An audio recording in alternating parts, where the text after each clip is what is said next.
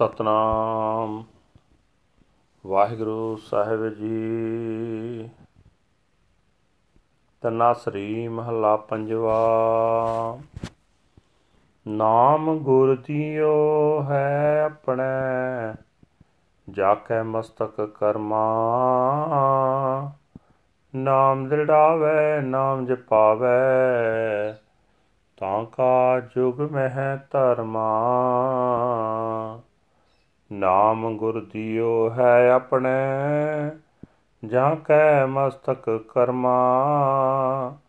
ਨਾਮ ਦ੍ਰਿੜਾਵੇ, ਨਾਮ ਜਪਾਵੇ ਤਾਕਾ ਜੁਗ ਮਹਿ ਧਰਮਾ। ਜਨ ਕੋ ਨਾਮ ਵਡਾਈ ਸੋਭ, ਨਾਮੋ ਗਤ, ਨਾਮੋ ਪਤ ਜਨ ਕੀ ਮਾਨੈ, ਜੋ ਜੋ ਹੋਗ ਰਹਾਉ, ਨਾਮ ਧਨ ਜਿਸ ਜਨ ਕੈ ਪਾਲੈ, ਸੋਈ ਪੂਰਾ ਸਾਹਾ। ਨਾਮ ਬਿਹਾਰਾ ਨਾਨਕ ਆਧਾਰਾ, ਨਾਮ ਪ੍ਰਾਪਤ ਲਾਹਾ।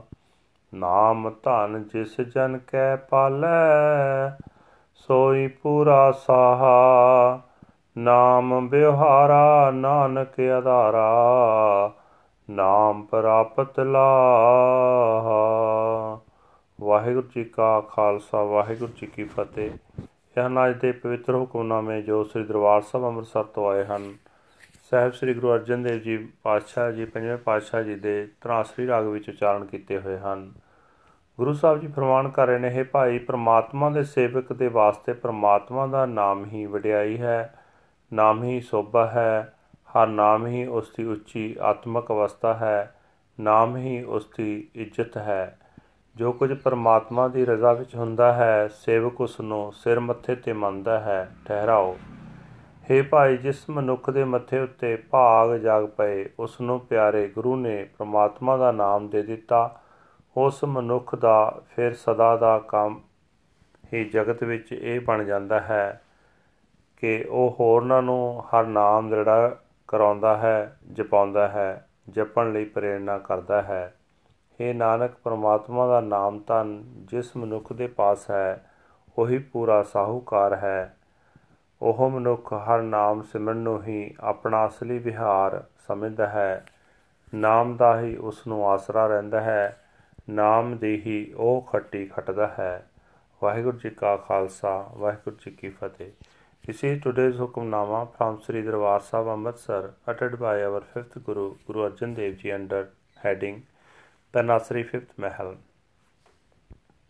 Guru Sahib Ji say that my Guru gives the name, the name of the Lord to those who have such karma written up on their foreheads. He implants the name and inspires us to chant the name. This is the dharma, true religion in true this world.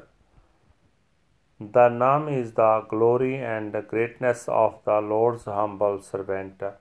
The name is his salvation and the name is his honor. He accepts whatever comes to pass. Pause. That humble servant who has the name as his wealth is the perfect banker. The name is his occupation, O Nanak, and his only support. The name is the profit he earns. Waheguru ji ਕਾ ਖਾਲਸਾ ਵਾਹਿਗੁਰੂ ਜੀ ਕੀ ਫਤਿਹ